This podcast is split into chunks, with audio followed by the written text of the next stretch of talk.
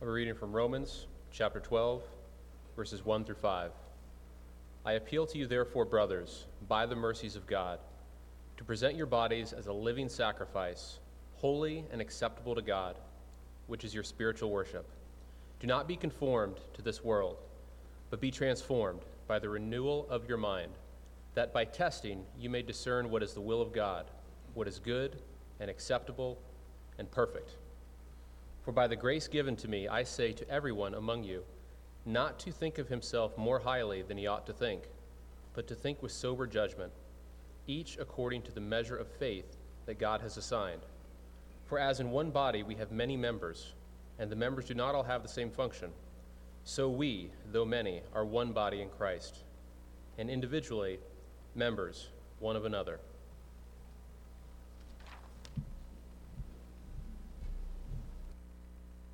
Thank you, John David. How are we doing this morning, church? I'm tired, Steve. Thanks for asking. long drive home yesterday, but happy to be back. Church, what are you responsible for? Let's consider our day to day responsibilities, the, the areas in, in our lives that we have. What, what are some of the things that you're responsible over? Are you responsible for kids? Maybe you're a parent or a grandparent or a teacher. Are you responsible for money? M- maybe you work in finance or you manage the budget in, in your family. Are you responsible to an employer or to your work? Are you responsible to a hobby that you like to keep up? How does it feel when we pause and we think about everything that we're responsible for? Is it ever stressful? The things in our life, the, the castles that we like to build for ourselves sometimes, they can often weigh us down. And many times these responsibilities can come from good things, even like our own family or our involvement in a ministry. And when we look at all that we have on our plate, all, all the things that we're responsible for, all the things that we have to take care of, and then we see, oh, you know, a, a church email or something in the bulletin where someone needs help, we might be a little quick to say no. Did you know that as a Christian, you have a responsibility to others? But did you also know that that responsibility, that burden is less work than you think. We aren't always able to say yes, but the next time that you say no to putting someone else's needs before your own, I hope you think about what you might be missing out on. Because you were too focused on your own garden, you weren't able to help with someone else's. Putting others is less work than you might think. The yoke of being a servant, the yoke of imitating Jesus is light. It's the yokes that we put on ourselves, it's the responsibilities that we create for ourselves. Those are the ones that are heavy because we are the Savior of those. This month in our preaching, we've been painting this picture of what it means to be part of a church, what it really what it means to be a Christian, thinking about our faith, not just what it means for me in God, but what it means for us in God. Our world has become very individually focused, and I, I hope that can't be said of us, that we're a people that like to look out for ourselves. Over the past three weeks, we've jumped around Paul's letters to the churches to see his continual emphasis on Christian community, on responsibility to each other, the blessings that we get from one another, and the encouragement and support that we need from one another. And this morning, once again, we'll see that Christian respons- Christians have a responsibility not just for themselves and not just for their own faith, but they have a responsibility to each other. It's not just you against the world, it's, it's us against the world. And what we'll see this morning is that the blessings that come from putting others first are far beyond the blessings of any castle that you could ever build for yourself in your own life. But getting those blessings from serving others is not why you're going to put others first. there's a much more important reason. If you'll remember our passage in Romans 12 that we keep coming back to, Paul is describing how all Christians, by the grace of God, having different, different gifts, are a part of the body of Christ. This body, each with different members, they're not just members of the body of Christ, but they're also members to one another. There are a lot of things that are optional in life, but this is not one of them if you're a Christian. Being a follower of Christ means that you are a part of, of the body. And if you choose not to be a part of the body, if you choose not to exercise those gifts, to participate in those responsibilities, you're not just hurting others, but you're hurting yourself. What I hope that we've seen so far this month is that this responsibility that we have, I have this responsibility, you have this responsibility, we have this responsibility to put each other first. Putting others first means putting we over me, and it's something that we have to do together. Let's look back at Romans 12 once again, where we started a few weeks ago, starting in verse 9. Let love be genuine and abhor what is evil. Hold fast to what is good. Love one another with brotherly affection. Outdo one another in showing honor. Do not be slothful in zeal. Be fervent in spirit. Serve the Lord. Rejoice in hope. Be patient in tribulation and be constant in prayer contribute to the needs of the saints and seek to show hospitality. There's this whole category in biblical studies that just focuses on, on the church, what it is, and how it should function. You might know that it's called uh, ecclesiology, from the word uh, uh, ecclesia. And there are a lot of different places in Scripture that people will go to to talk about the church. A lot of them are found in Acts, where we have in all this year. Romans chapter 12 is one of these foundational sections on church. And before we consider it, our reading this morning, I, I want to point out something that strikes me as a little odd. If you're reading along with me in your Bible, well, if, if you're not, I'd strongly encourage you to. There's something to be said about the value of holding God's Word in your hands and becoming familiar with it on your own. It's not something that I, I'll be able to get into right now, but m- maybe in 2023. But if you're reading along in your Bible, I want you to look at this section heading uh, in Romans chapter 12 at the beginning of verse 9. In my Bible, reading from the ESV, and I think it's in other common versions as well, it m- might say something to the effect of marks of the true Christian. Does anybody have something similar? Marks of the true Christian? Now, let's think about what we've been talking about this month and how we've been thinking about we and not me. Can you see how that section heading might not do this scripture reading justice? Marks of the true Christian. Because the scripture, this scripture that we just read, it's not about me. If I do these things, then I'll be a true Christian. The scripture is about we. If we are doing this, it's because we're true Christians. This section might be better titled Marks of the True Church because the church is going to have genuine love. It's going to abhor evil. The church is going to hold fast to what is good. The people in the church are going to be known how they put others first and how they outdo one another in love.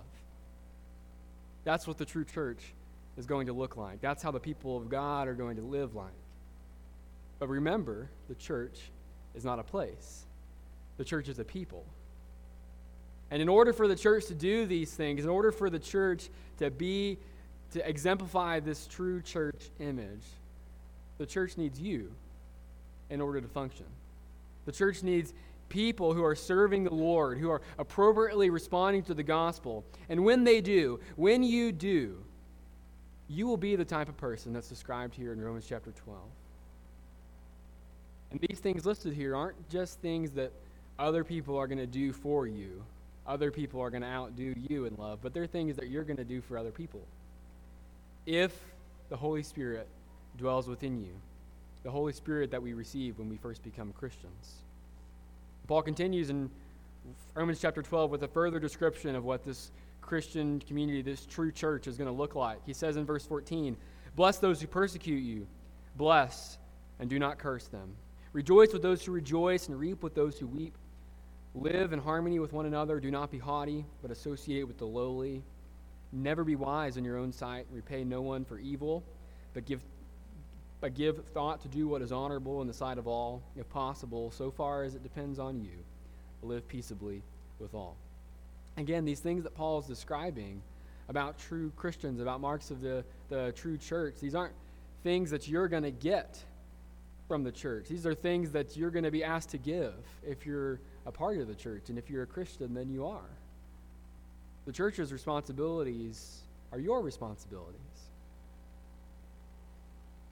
We have to stop thinking about, and this is something that I can certainly do from time to time, we have to stop thinking about things that we read in Scripture and thinking other people are going to do those things. Other people will take care of that. Other people will share the message there. Other people will, will worry about that. This isn't just true in Scripture. It's not even just true in our ministries here at church that someone else is going to take care of it. Listen, we'd love to get you involved in one of the many ways that we are sharing Jesus and uh, serving others as a church. But our responsibilities as Christians is not just for ministry. We also have responsibilities for Christian living. We have responsibilities to Christian community. We have a responsibility for things like hospitality, a responsibility for rejoicing and for weeping with our brothers and sisters. You have a responsibility to do that for others, eh, not just because you want them to turn around and do it for you, but because they have the Holy Spirit within them, and you have the Holy Spirit within you. You remember a, a couple weeks ago we we t- talked about plural verbs and singular verbs. All these verbs here in our reading this morning are to a group of people and they're plural.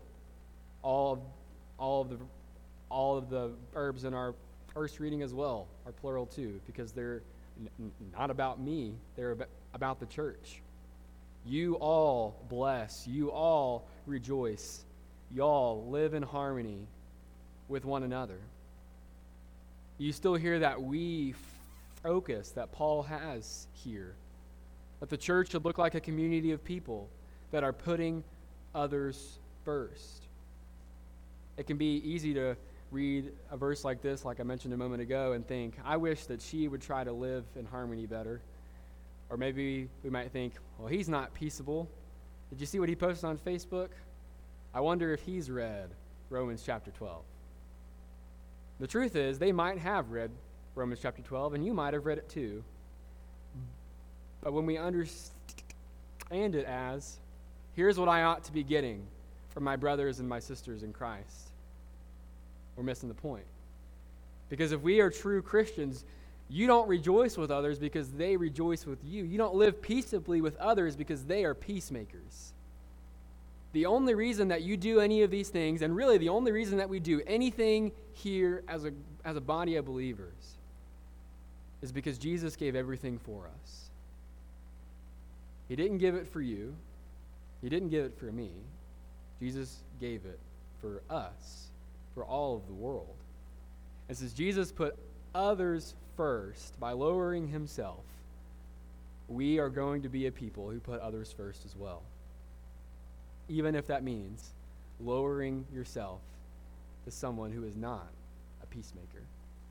Even if that means rejoicing with a brother or a sister who is actively rooting against you if they aren't returning love, don't point fingers, don't judge, and definitely do not let up. Instead, like we read last week, examine yourself to make sure that Jesus is in you. And if Jesus is in you, if you are a true Christian, then continue to submit to others. Continue to put others first. This brings us back to some of the things that we've been thinking about for several months now. Why are you a Christian? What do you want to get out of your relationship with God? What do you want to get out of church? There have been many people over the last few years, and I'm not talking about just here at this church, I'm, I'm talking about churches across the world, people are leaving churches to go to a new one, or maybe they're leaving church altogether because they aren't getting what they wanted out of church. My first question would be well, what are you putting into it? But that doesn't mean if you sign up for every collection and every drive, if you volunteer with every ministry, if you do everything, you give all your time to the church, then you'll feel closer to God. No, that's not what I mean. I mean, if you aren't giving your heart, if you aren't giving your life to God outside of these doors, why do you think you would get something when you come in these doors? That's especially true when it comes to Christian community. If you don't feel like you have a place, first, if you don't feel like you have a place in this body of believers, I, I hope you would let us know. We would love to get you involved and plugged in in a place where you can use your gifts for the glory of God. But if you feel like you don't have a place, have you tried making one? You could wait around for someone to do some of these things for you, but if we're going to put we over me, we aren't here at this church because we want to get something. We're here because we want to give Jesus all that we can. And that's not just around church, that's giving him our lives. The saying is true you reap what you sow when it comes to where your heart is, there your treasure will be. But even if you are sowing and sowing and sowing into lives of others, and it never seems like you reap anything, I promise you it's still worth it. Because that's what Jesus has done for you. He's given up equality with God, something that he didn't think could be grasped. Because the church isn't about us, it's about what God and what Jesus has done for us, and how we as a people are responding to him.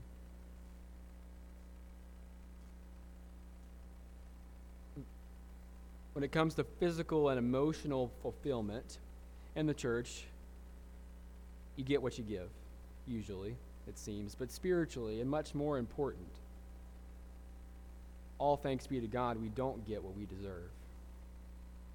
That we don't reap what we sow when we inevitably don't give enough, when we inevitably fall short, when our priorities are inevitably out of place, when we inevitably serve our fleshly masters and our worldly responsibilities instead of God, thanks be to God, we don't get what we deserve. When we continue to go after idols in this world and worldly living, and we continue to place our trust in our governments and our earthly chariots, thanks be to God, we don't get what we deserve. Thanks be to God, we do not get what we deserve for being such poor servants, it often seems. You think you're something, you're not. That's what it said in Galatians 6, and that's what it said earlier in Romans 12. When we start to convince ourselves that we are someone who's worthy of something, that's when we might start to forget that we are not worthy of what Jesus did for us. And because we don't reap what we sow, we should aim to continually be, to continually have a posture of humility and servitude towards our brothers and sisters in Christ. This only happens in community. It only happens if the community is holding fast to what is good together, if we are zealous for the Holy Spirit together, if we're patient and hopeful for the kingdom of God together. In Romans chapter 12, where we've been on and off all month, it's it's really a popular chapter in Scripture, and not because of what we've read so far in our, our sermons, but because of what we haven't, haven't read just yet. The beginning of the chapter in verse 1. I appeal to you, therefore, brothers, by the mercies of God, to present your bodies as a living sacrifice, holy, holy and acceptable to God. This is your spiritual worship. Do not be conformed to this world, but be transformed by the renewal of your mind and that by testing you may discern what is the will of God and what is good and acceptable and perfect. Even though the world behaves one way, we are not the world. We are the church. We are the people of God. We are temples of the Holy Spirit. And because these things are true about us, we ought to elevate we over me every time. Presenting our bodies as a living sacrifice. These verbs here, too, are plural. something we're all going to do together. Because of the mercy that you have received from Jesus that you didn't deserve, we are going to celebrate the will of God in our brothers and sisters' lives. The Spring Road Church of Christ needs a we first atmosphere, and we're not going to get it by looking across the pew or around the hall and thinking, I wonder when they're going to do more. I wonder when they're going to get more involved. Community happens when you invest in it. Christian community happens when you put others above yourself to stir up the Holy Spirit in them, not yourself. The church is established by Jesus through the power of the Holy Spirit to be God's people, and it will never fail. And when it seems like it has, that's because we have failed it. That's when we have failed our Lord. And when we do fail, and when we aren't enough, thanks be to God, we don't get what we deserve. Still, every day, I invite us all to move towards sanctification, to move towards becoming more and more like the, God, like the people that God created us to be. If you have not yet become a Christian, you need to know that you deserve death because of the sin that's in your life. The wages of sin, the things that we do that violate God's law for humanity, that violate trust, that violate our community, they wound our hearts and they separate us not just from God today, but from God eternally. And Jesus, the Son of God, gave up himself so that you don't have to bear that weight anymore. All you have to do is believe and be baptized and turn towards him. And when you do, you will receive the breath and the life of the Holy Spirit, not just to be justified for your sins, but to be sanctified, becoming more like God every day. If you are a Christian in your faith, it's become more about me over we. I invite you to consider doing one thing humble yourself and confess to each other that I can't do this on my own. We need each other. When we begin to lower ourselves and put one another first, invite one another in, the Holy Spirit will be stirred up within our community, and we will become to look like the people of uh, the people that God has called us to be. But you get what you give. What are you holding back? What, are you, what part of your life are you keeping from God? If you have any need, whether it's here in person or on Facebook, we say this every week, but I really hope you'll make it known. If not, here as we sing the song, to someone in the pew with you, or to one of our elders, or uh, adding one of our ministers, oh, later this week because we need each other. We need to tell each other God has invited us into community, into community with Him, into community with Jesus, into, into community with the Holy Spirit, and with each other, all who call on the name of Jesus is Lord. Are you going to accept that invitation this morning? Or will you continue to look at the responsibilities on your plate and say, not right now? Invite you to give your whole life to Jesus this morning. If you have any need, won't you make it known as we stand and sing this song?